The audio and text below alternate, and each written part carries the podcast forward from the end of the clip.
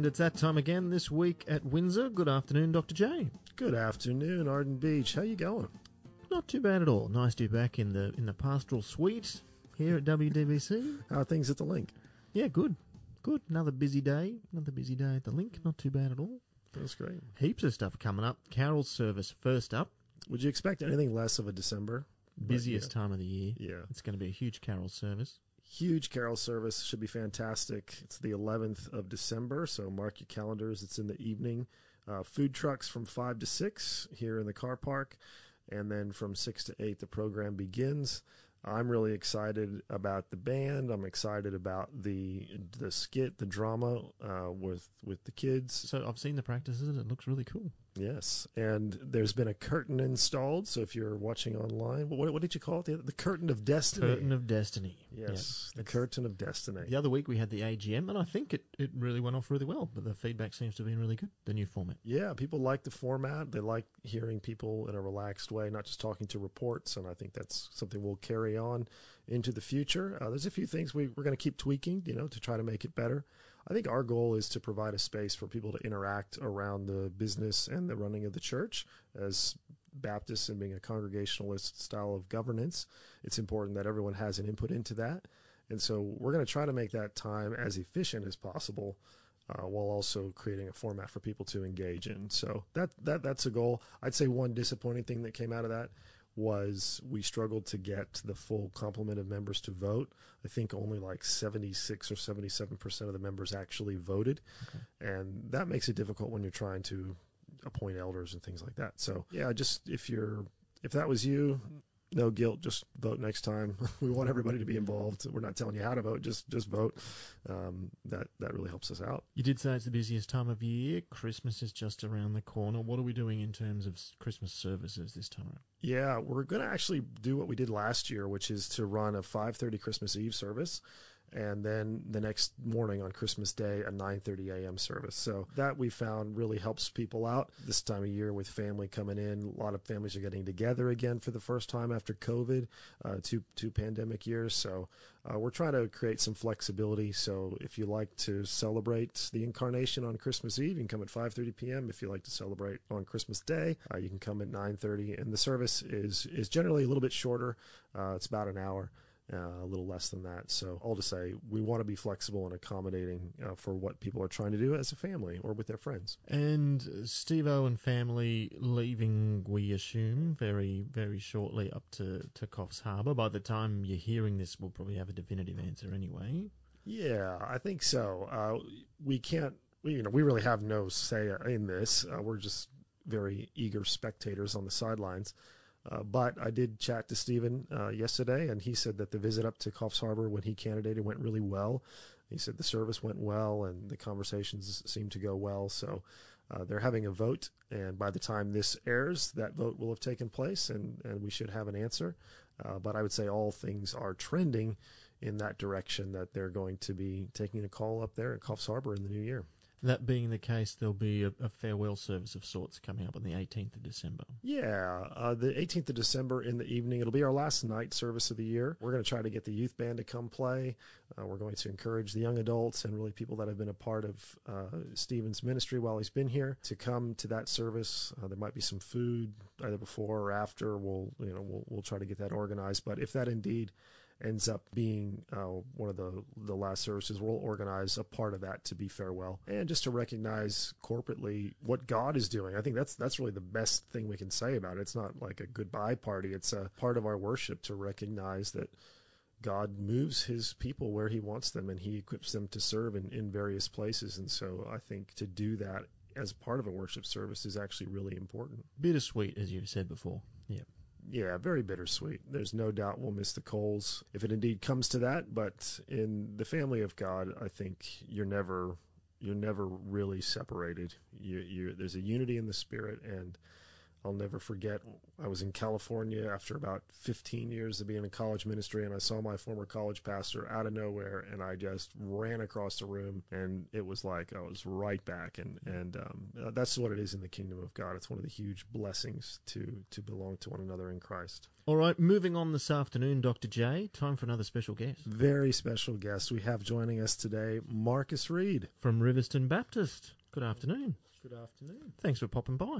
Thanks for having me. It's great to be here. You're like our like our neighbour in the spiritual sense and the physical sense. Yeah, that's right. That's right. I am.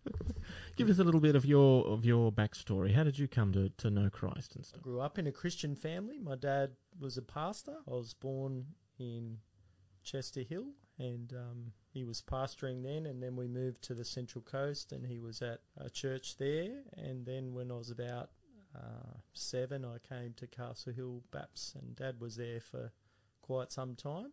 Through a really positive example from them, and through a, a great church community that really were supportive.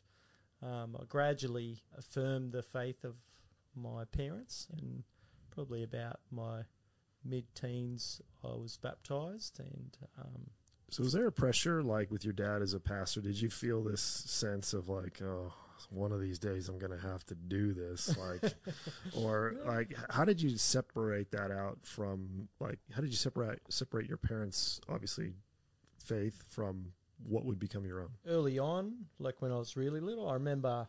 I often talk about this. Like I remember at school telling kids not to say the Lord's name in vain, and and I, but I don't know how real my faith was. Like I was Mm. like in primary school, Mm. and then I think there was kind of a a growth in experiencing a Christian church community and ex- and and my parents' positive example, and it was probably like in that mid-teen time that I that it became my own. I probably moved from being a grandchild of God to a Mm. child of God Mm. because I think a lot of that time it was a borrowed, not an experienced faith. Hmm. Yeah. And um, I, I really have a vivid memory of an experience of God, a subjective experience of God that kind of affirmed Hmm. everything my parents had laid out for me and everything my Christian community had laid out for me. Now, was that something that somebody else kind of sparked, or did that just happen to you? Like, did you seek that out? That's I'm very interested to hear. Yeah, our youth leaders, they used to just take a bunch of us out for, for prayer meetings in parks and stuff like that. And one of which was my brother. Yeah, it was at one of these times where we're at a place called Cocaine Reserve in Castle Hill. it's spelt differently. Um, wow, our listeners. Yeah, that's right. Um, We got a whole no new audience taken. there's no drugs taken. Um, yeah, but we had this prayer meeting, and I know I'm not always really open to subjective experiences, and re- like sometimes I can be cynical about such things. But Mhm. for myself and and at least two others present, it was a really definitive night, and you know, three guys there that that had this encounter with God and we all got baptized as a result of that ca- encounter that night. Hmm. And so it was a really significant thing, and I kind of, I see it as that moment I stepped over the line, and yeah, became a child of God. Yep. Was it around that time that you wanted to be, like you felt you're being led into ministry? Like, Yeah, no, pretty pretty quick on the heels of that, and I Mhm. think having a, a dad in ministry uh, meant that you know one way in which I saw very up close and personal uh, faith being lived out is in a pastoral context. So I think those two things merged for me quite a lot, and uh, I think from very early on I, I had a desire to to do what Dad had done, and differentiating you know his experience from mine or whatever. I don't I don't know. Like I I see that as part of my call to faith.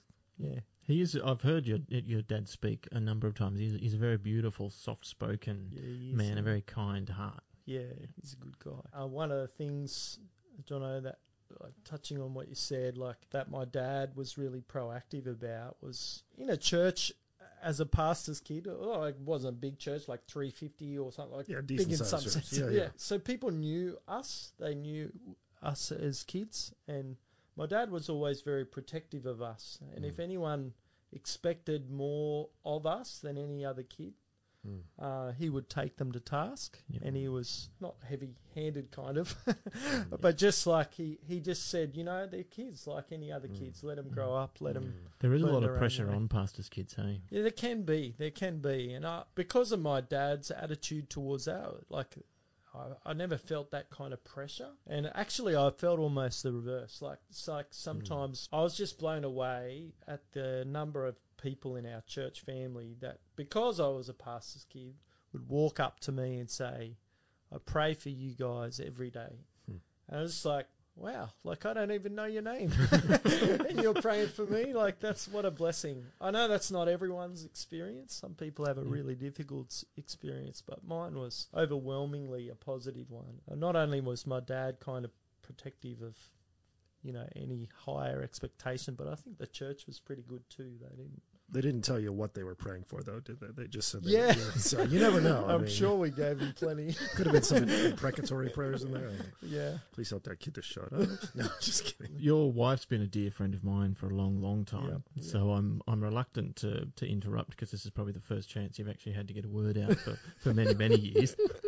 Yeah. But um, God has seen your faith. I discovered this morning, and and He's seen to bring Stryper to Australia next year, which is like a dream of yours. It is. It is a dream of mine. So, do you want me to explore that? Oh, there's, Please, please, please explain Stryper to well, they're like the, a the they're- vast majority of the population Yeah, doesn't it's- know it's a Stryper. very- I'll let, I'll let you. audience. I'll let you explain it. What is So- Stryper, first of all? Stryper is a Christian heavy metal band from Okay. the 80s. They All were right. like a hair metal band, you know, those Mm. that ugly period in musical history.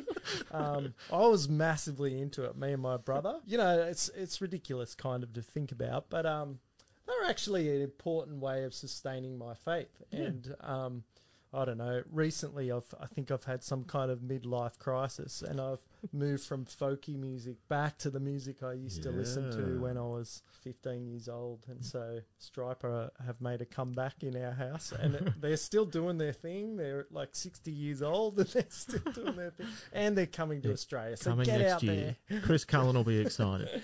Chris Cullen. I let him know straight away. Yeah. I love being friends with you on social media because you seem to be a real searcher of knowledge. You seem to have this real hunger for knowledge, mm. and you're always quoting some new book you read or some podcast you listen to. Is that just like a constant state of, of being for you? Yeah, like my dad was a bookish man. Hmm.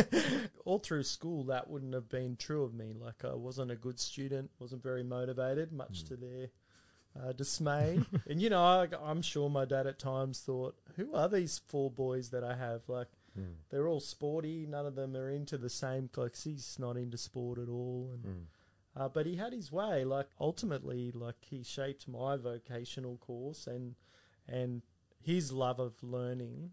It got me in the end, and now I'm just I'm just hooked on learning new stuff, whether it's history or uh, theology. Obviously, um, He did, did. Did did I get this correct? Didn't he do a PhD while he was pastoring? he did. Yeah, he did on midlife spirituality. There you Um, go. Yeah. I, that's very close to my situation. I'm actually I'm trying to thread that needle myself. Um, wow. God uh, so anyway, so my first question is, how much trauma do you have uh, left from that period? No, yeah, I'm just curious. Uh, I'd love to hear. This might not, this might not make the air, but but I would love to hear how did you go with a dad who was kind of engaged in ministry, which can be all consuming, while also trying to do some doctoral research. Yeah, like my my dad, like a lot of people of that generation, he he worked a lot. He Mm. worked really hard. Um, like I never had any doubts that he loved us and that um, what he was doing, he was doing well in part for us to Yeah. provide for us as a family. Um, but like we didn't see heaps of him uh, growing up. I would have loved to have seen him more at the sporting field and stuff like that. But but he was doing the best that he could, and with uh, the model of fathering that he had, and uh, yeah, like like I said, uh, not many people can say they've never doubted their father's love for them. Mm. Um, Mm. uh, but I've never never doubted that. you talked about sport. Anyway, in America, the thing is to trade baseball cards, right? What if they came up with baseball cards, but for preachers? So if we were to have like a baseball card for Marcus Reid, the preacher, like what's the what's the little description on the back? You know, does he have a good fastball? Is he like, uh, you know, is, is he a closer or is he, you know Marcus the illustrator Reid? I, I don't know. Like what's People tell me to my face they might say something different over lunch or on the way home in the car, but they say that I'm a clear communicator and they it's important. yeah, always pretty encouraging. I'm conversational in style, and so at times, maybe when it comes to complex bits, I'm a bit tentative, and I, I put forward it as this is what I think I understand from this. I don't know if that's the right thing to do as a preacher, but it's certainly how I how I preach. How long have you been pastor now at Riverstone? Uh, 18 years, yeah. So good stint. I started off as a chaplain and youth pastor alongside Chris Cullen, actually, at, Mm. at Riverstone. And um, Good dude. yeah, good dude.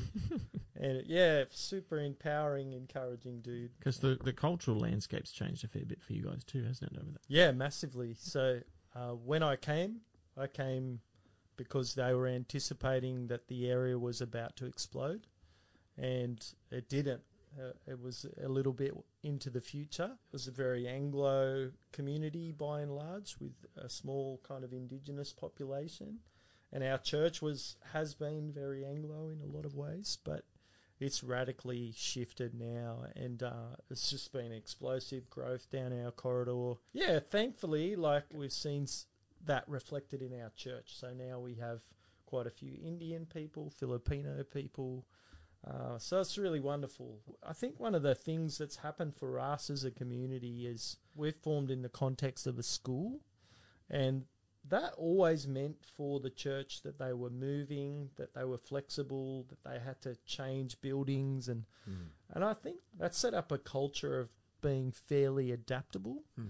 And our older generation, God bless them, are really wonderful, and they're really uh, open to meeting the challenges of the next season. They've been great in you know just being open open handed. We've got a pretty welcoming culture, I think. And yeah, it's it's it's enriched our church no end. So I'm super grateful for that.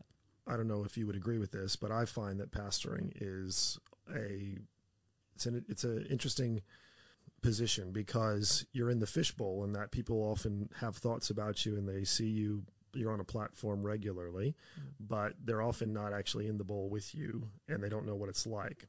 So my question is what would you say to somebody who is thinking about going into ministry about the challenges that come with being seen but maybe not being known as a person uh, who's in who's in pastoral ministry. Yeah, I would say that that is a real thing, Mm. and uh, it's it's really important in that context to have good friendships.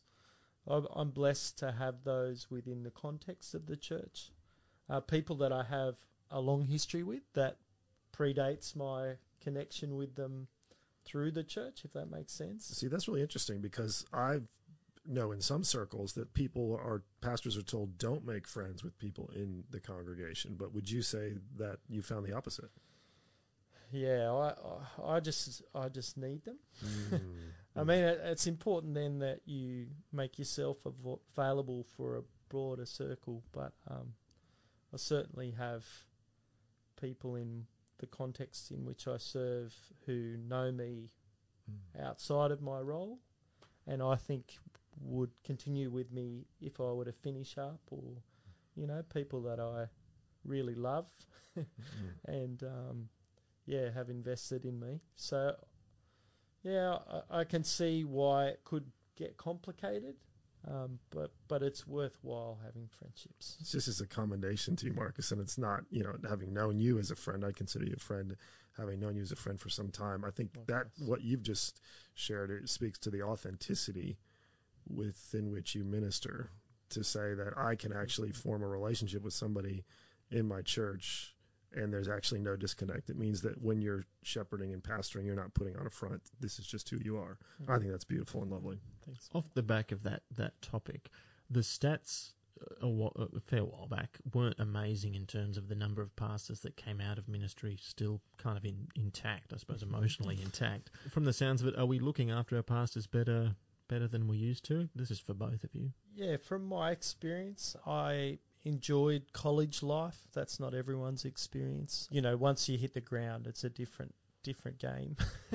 but I felt like there was good people investing in me and I've always sought out those opportunities. College was very explicit about, hey, have a renewal retreat group, meet with other pastors, you know, look after your time off and stuff like that. And so I think I heard those lessons, and it took me a while, and at various times I've kind of dropped out of those things, but I inevitably go back to them. And I feel like our congregation, perhaps that's why I've been there so long, has really looked after me well in every way just uh, encouragement, paid me properly, and you know, very thoughtful as a congregation. And so I've been very blessed. I know that's not everyone's experience, so I feel like I've been looked after, but I don't know if that's. Hmm. What about you, Johnny? Yeah, I'll, I'll try to answer that from the macro level. I think what we're seeing, Arden, is that there's a failure here. I really think there's a gap, and it's a gap. I think it's not intentional. I don't think it's malicious. I think a lot of it has to do with the model of what we're perpetuating as a society right now and as a culture. And I see that bleeding into the church, how uh, we, you know, in our culture at large, we've become predominantly consumers. And when that bleeds into the church, then you have this environment where the pastor or pastors, ministers, whoever, can become platformed. We sort of create this distance. We want our person up front, the spokesperson, to be kind of larger than life because that's what our stars are. That's what our uh, pop culture is all about is having these kind of sort of mythical people out there who we don't really know about, but when they show up in front of our eyes for 40 minutes, man, they 40 minutes, that's the dream. Little cheeky one there. Yeah. it is. Keep dreaming, movie. um, but but yeah, you you know you put them you put them up on these pedestals. So I think I think largely what we're seeing is a failure of the model. But I will tell you that what the stats are showing is that pastors are becoming uh, lonelier and lonelier. They do not really have Marcus's experience of Mm. having many friends in the church. I read a stat the other week: one in ten pastors will retire as a pastor. Yep. That means Yeah, they that's- find other work Yeah. before they stop working, which I think says something about the way we we have structured the ministry. Now, there's a tremendous blessing, uh, I think, bound up in the role. There's a tremendous cost that's bound up in the role.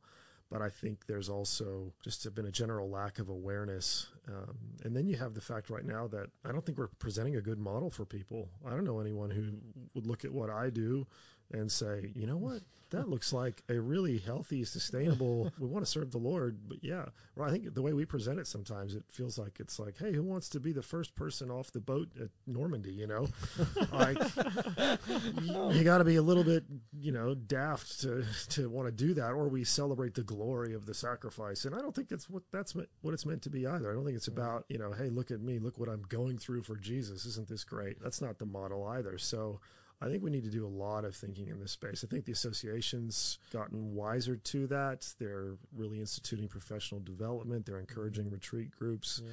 encouraging you to do those things. But a lot of it's self-directed, Yeah. it is. and and I think you know. So if I don't do it, or if you don't seek it out, Marcus, like you said, you know, we're we're really putting ourselves in a vulnerable position Mm. and and I think the congregations in the for the most part they're just not aware and I don't think it's malicious I just think it's they have pressures and demands and and and they feel like you're there to look after them so One thing I that has always kind of irked me, I guess, is when church just becomes like another club or another thing that we sign up to and we do and we go along this week because we went along last week. Surely there's there's something more to it. What's what's God been doing over the years at Riverstone for you? What what have been the kind of the big the big moments?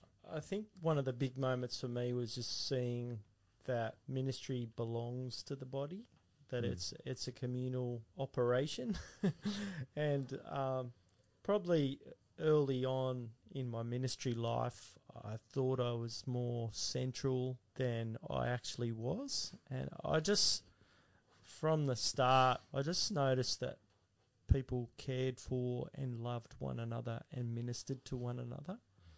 And I probably thought, you know, the long talks were What what do you Were mean? were were more in, not that they're not important. Clearly, teaching God's word is important, but Mm. there's more to church life. And some of the most transformational moments in church life are just chats with some believer about the outworking of faith in their workplace, or you know, seeing God at work in their life. And so, I guess I've just opened my eyes in more recent times to what God is doing among His people and trying to um, become more aware of that. Uh, I think one of the things you can do as a pastor, and I've certainly been guilty of, is just getting a bit of tunnel vision about my own importance and place. But I, I'm pretty sure the church would be fine without me. um, but God has been gracious and allowed me to be involved. Mm. So um, Mm. just yeah, I think I think some of my thinking about my role and the broader ministry of the church has changed. It's great to see God doing so much in the body at, at Riverstone there, and you're obviously a big part of that. Do you think that kind of power will ever extend to Manly? Do you think we'll see anything transformational happen there? I'm hoping, mate, but my my faith is limited heading into this coming season. But I can hope and pray. Thank you, Marcus, so much for coming and joining us. It's been such a privilege to really hear your heart. And I think anyone who's been paying attention really sees uh, the gentleness and the humility. And it brought to mind Paul's words.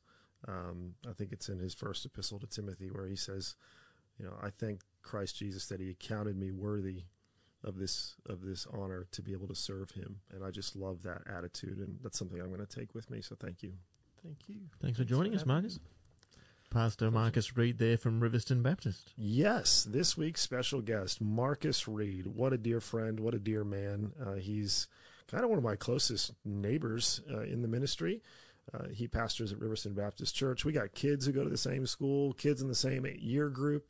So I keep bumping into him at all these end of year assemblies and uh, just love uh, Marcus and Reem and, and their family. They've been such a blessing to us. Great hearing from Marcus there, and as you as you say, nice to um, just hear that humility coming through there, and and, and yeah, what what a, uh, just a kind heart.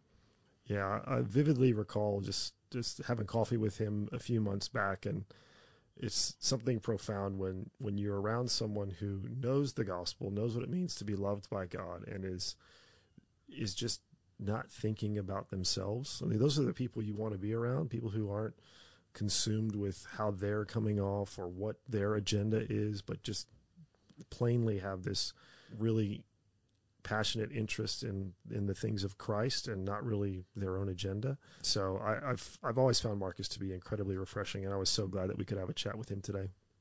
Well, thanks for coming along for another week. This week at Windsor, Yeah, number fifteen. fifteen already, What are we going to stop at? 150 more.